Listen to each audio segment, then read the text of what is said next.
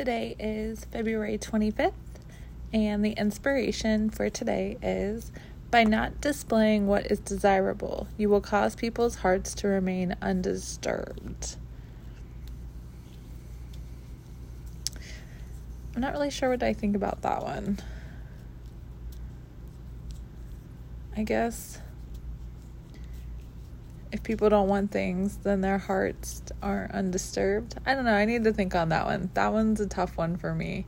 If you have any ideas, drop them in the comment. Like you can comment or you can send me an email because I'm not really sure what to think about that one. All right. Have a good day.